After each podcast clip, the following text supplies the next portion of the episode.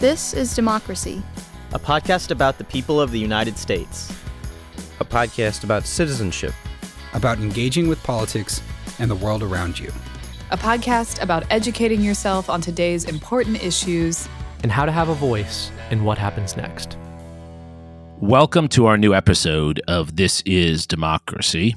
This is a very dismal week, and we are coming to you this week to talk about the dismal events that have occurred in Israel and the Palestinian territories of the last week to make sense of the violence, to make sense of the terrorist attack by Hamas, and to make sense of the Israeli response and American and worldwide reactions to that. We are joined by a friend and the person who I think is writing some of the most important coverage of these events, and the person who puts this really in perspective as a historian and scholar and journalist. This is Peter Beinart. Peter is a professor of journalism and political science at the Newmark School of Journalism at the City University of New York.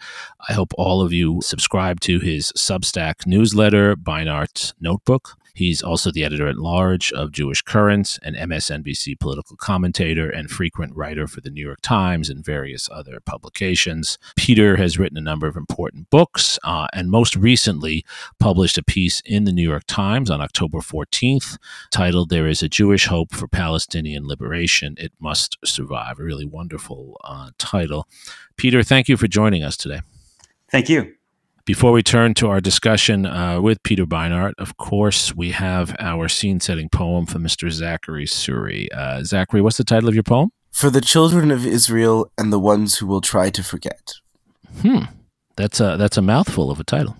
Yes. Okay, let's hear the poem. As the leaves begin to make their way, red and pooling under the ancient elms, those flashing lights pulse through the hours and go blazing through the dreaming minutes at each step, a little of that anger spilling over, which I nursed for two years and tried to forget, each drop making up for one of the tears in my little boy eyes as the fire burned just out of sight at the altar where I prayed and where I became a man.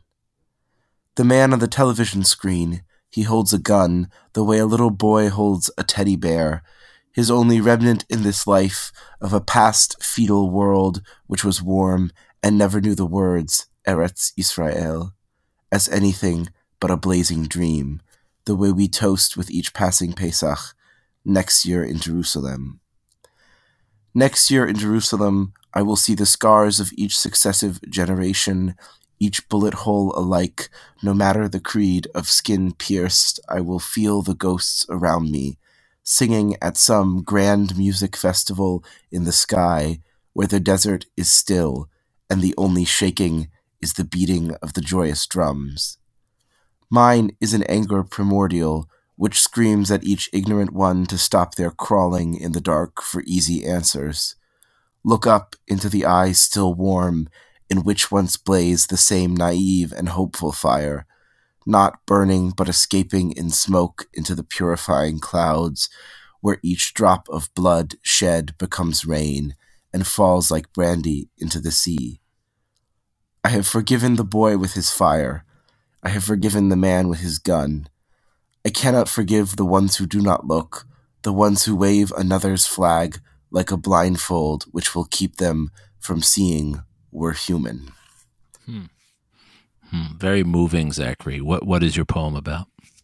My poem is is many things, but I think it's really sort of my feelings as someone on a college campus living through this moment. Also, someone who is very familiar with, with anti Semitism, but also I think it's a hope for a common humanity and a recognition that, that some of the trauma that I think this moment has raised in all of us is something that isn't specific to either side of the conflict or to any any particular religion or or, or nationality even, but but something that, that we all feel viscerally. And hopefully there can be at least some comfort in the possibility that maybe that sort of collective trauma or experience of violence can in the future lead to some some hopeful, peaceful conclusion. Right, right. We we hope there's something something good that can come from this horrible set of events. Peter, before we get to the future, let's let's step back a, a little bit. How do you explain what's happened the last few weeks uh, in in Israel and in Gaza? Well, I think nobody there is no structural explanation that can or should take away moral responsibility from people who knowingly kill civilians. So when Hamas launched this um, massive attack in Israel on the morning of October 7th, their fighters killed an enormous number of Israeli innocent civilians, in addition to Israeli troops. And that was a decision that was made by Hamas collectively and by those in, those individuals. And there's no excusing it. It is a sign of an organization that just fundamentally does not respect the value of human life. I think the the challenge for me, and I, I really struggle, have struggled with this a lot over the last, you know, 10 days or so, is to hold that reality, which to me is indisputable, and also kind of hold the things that I am hearing from Palestinians. And when Palestinians talk about Hamas, almost invariably, they point to the conditions in Gaza and the conditions for Palestinians more generally as things that one has to understand in order to understand what Hamas is and why Palestinians might um, uh, might ha- why Palestinians might tolerate it um, and the forces that produced it. And so I think I find this a very honestly precarious intellectual and moral tension, which is not unique to this situation. I think exists in many situations because there are many situations tragically throughout history where groups of people who are oppressed, and I think Palestinians are undeniably oppressed, nonetheless, some of them do horrifying things. And, and we need to be able to hold these two truths that there is genuine oppression that calls us morally, and there was an, a hideous massacre that also re- requires a moral response.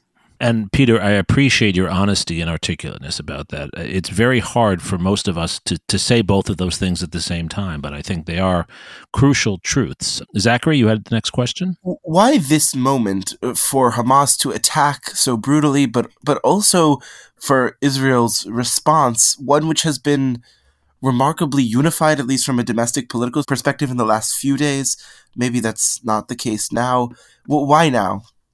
So I think the first thing that's always important to remember when we say talk about Israel being unified is that 20% of Israel's citizens are Palestinians. So they are not part of that unity, right? Mm. Not to mention the other the Palestinians who are held under Israeli control in East Jerusalem and the West Bank, for instance, who can't who are not citizens, right? So uh, yes, I think among Jewish Israelis there is an overwhelming consensus that Israel has to act militarily and um, and and destroy Hamas the difficulty in answering why now is, I think, frankly, that w- there is not great reporting on Hamas. There are not a lot of reporters right now in Gaza, and there are not a lot of people with the kind of sources in the background and the linguistic facility that would be capable of, I think, of actually answering that in a, in a sophisticated way. So there's a lot of speculation.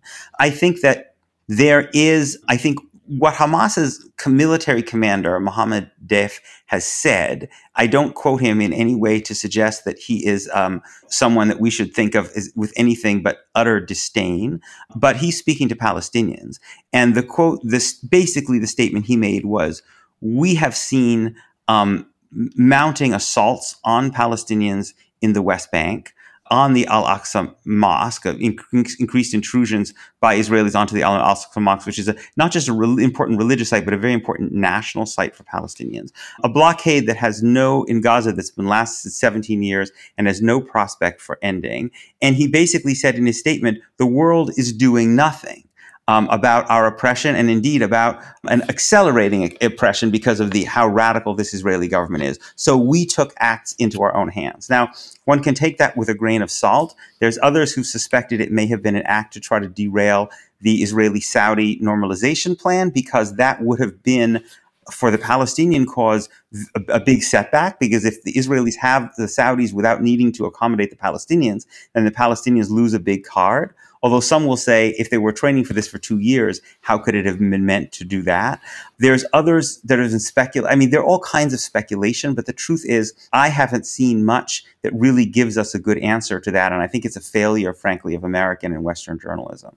I agree, Peter. I agree. And I think even asking that question is, is so important.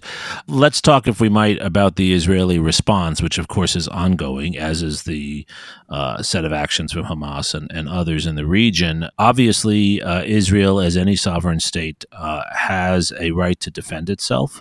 Uh, how do you assess the Israeli response in that context? You know, it just reminds me so much of the American discourse after September 11th which was agony, overwhelming grief, and a sense of justified, in both cases, justified rage, and a sense that something decisive had to be done.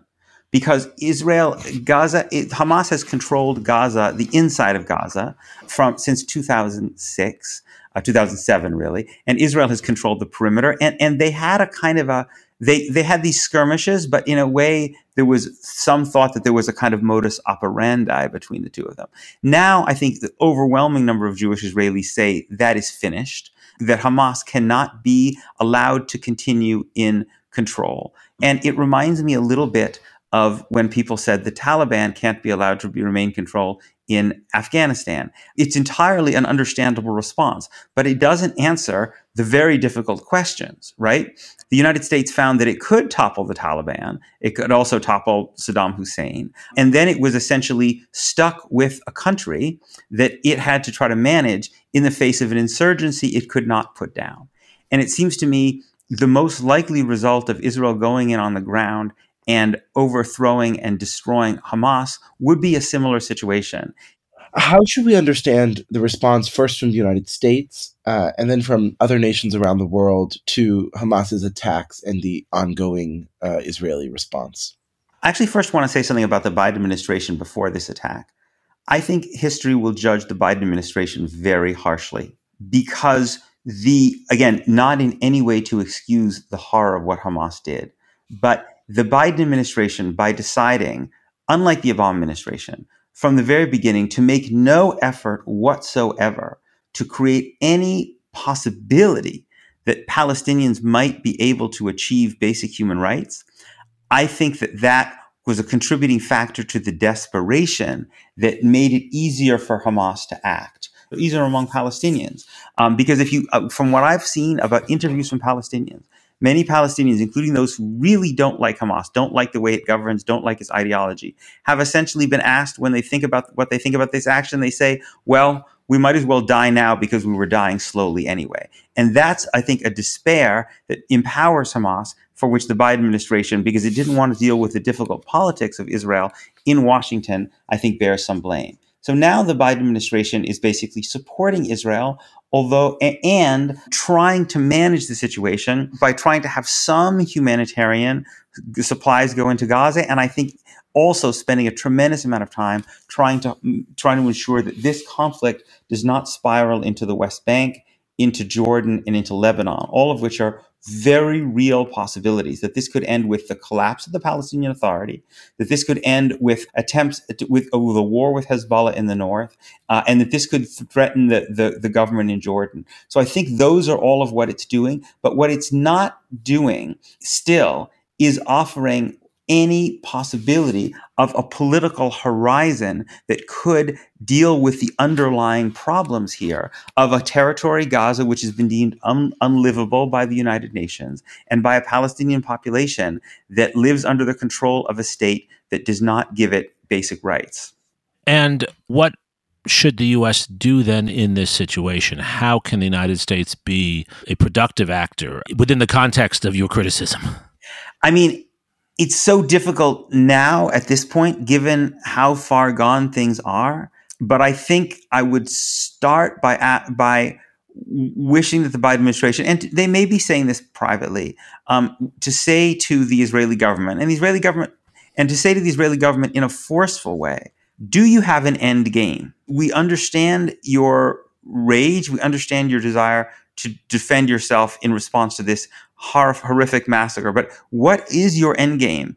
Um, because we are not prepared to just indefinitely supply you militarily and and dip- support you diplomatically if there is none.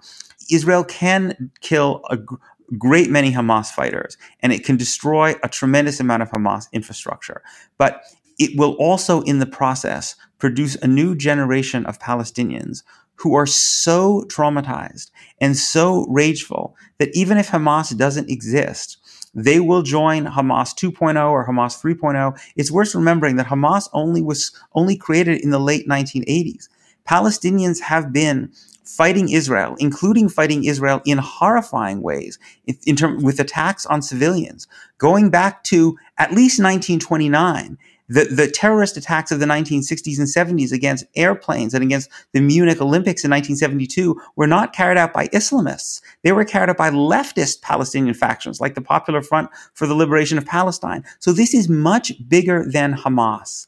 And I think those are the issue, the, the kind of questions that I would hope the Biden administration, at least privately, is, is trying to get the Israelis to think about. Peter, what, how do you respond to um, your Jewish relatives and friends uh, who tell you that Israel needs to be strong and tough, and the the deeper structural issues you're pointing to, those have to wait. Look, I'll be honest with you. I'm not convincing anybody. I don't know that I was ever that I was convincing many people before. I'm really not convincing people now. There is, I, I, I don't need to tell you, there is um there is an agony and grief and rage that I just think has blocked out the potential, of, except for a relatively small number of American Jews and an even smaller number of Israeli Jews, th- what I'm saying. So I, I think in some ways I'm just kind of whistling into the wind. But I, my fear is that we will have these conversations eventually, just like we eventually had them in the United States once Iraq and Afghanistan were going south. But by that point, so many more people will have died and been maimed and have their li- had their lives destroyed. Palestinians, first and foremost, but also a lot of Israeli soldiers.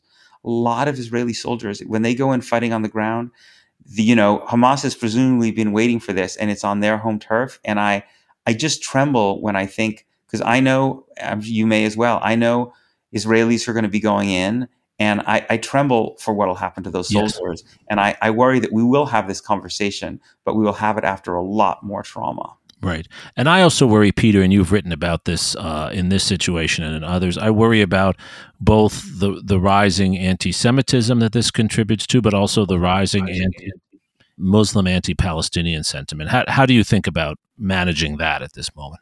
I mean, yes, we already had an attack. I think in, it was in Illinois. I think on a we already had a deadly anti-Muslim attack. There is evidence. There's academic evidence from. I think the studies were done. It was a study in Belgium and a study in I think New Zealand or Australia, which showed that when there is more violence in the Israeli-Palestinian conflict, it, it leads to a greater number of reported anti-Semitic attacks because some people tragically and wrongly don't distinguish between their frust- anger at what Israel is doing and Jews who happen to live among them. And that's very frightening.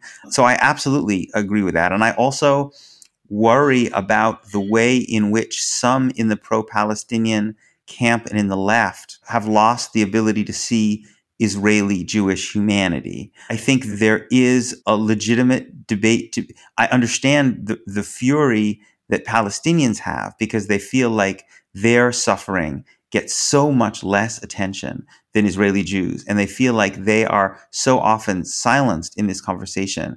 Um, but I do worry very, very much, and actually am quite kind of chilled when I see people in certain left wing spaces essentially say things along the line of, well, this is what decolonization looks like, and if you have to break, if you have to break some eggs to make an omelet, so be it that is, it seems to me, a dehumanization of Israeli Jews that, in the wake of this of this horror, really, really worries me.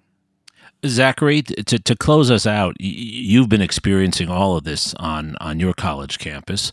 And uh, of course, I've been seeing it on, on my campus. I'm sure Peter's seeing it as well. Uh, and I know you've been very moved by this. How do you react to exactly what Peter's describing here, this sort of dehumanization on both sides? And what do you think we can do? I, I think first of all it's it's very difficult. I know to be clear, I go to Yale University. Um, I'm a first year, and I've heard of it. yeah, there are there are so many students on campus. I know of Jewish students uh, that I know quite well who have who have had to take weeks off of school. At this point, a week off of school of class, or or or have have delayed turning in assignments or participating in activities just to process process the trauma. And and the worst part of it is that so many of our classmates seem, at least online, to present themselves as as not just not caring, but being triumphant about the violence suffered uh, in Israel. But on the other hand, I think that it's too easy to focus on that sometimes.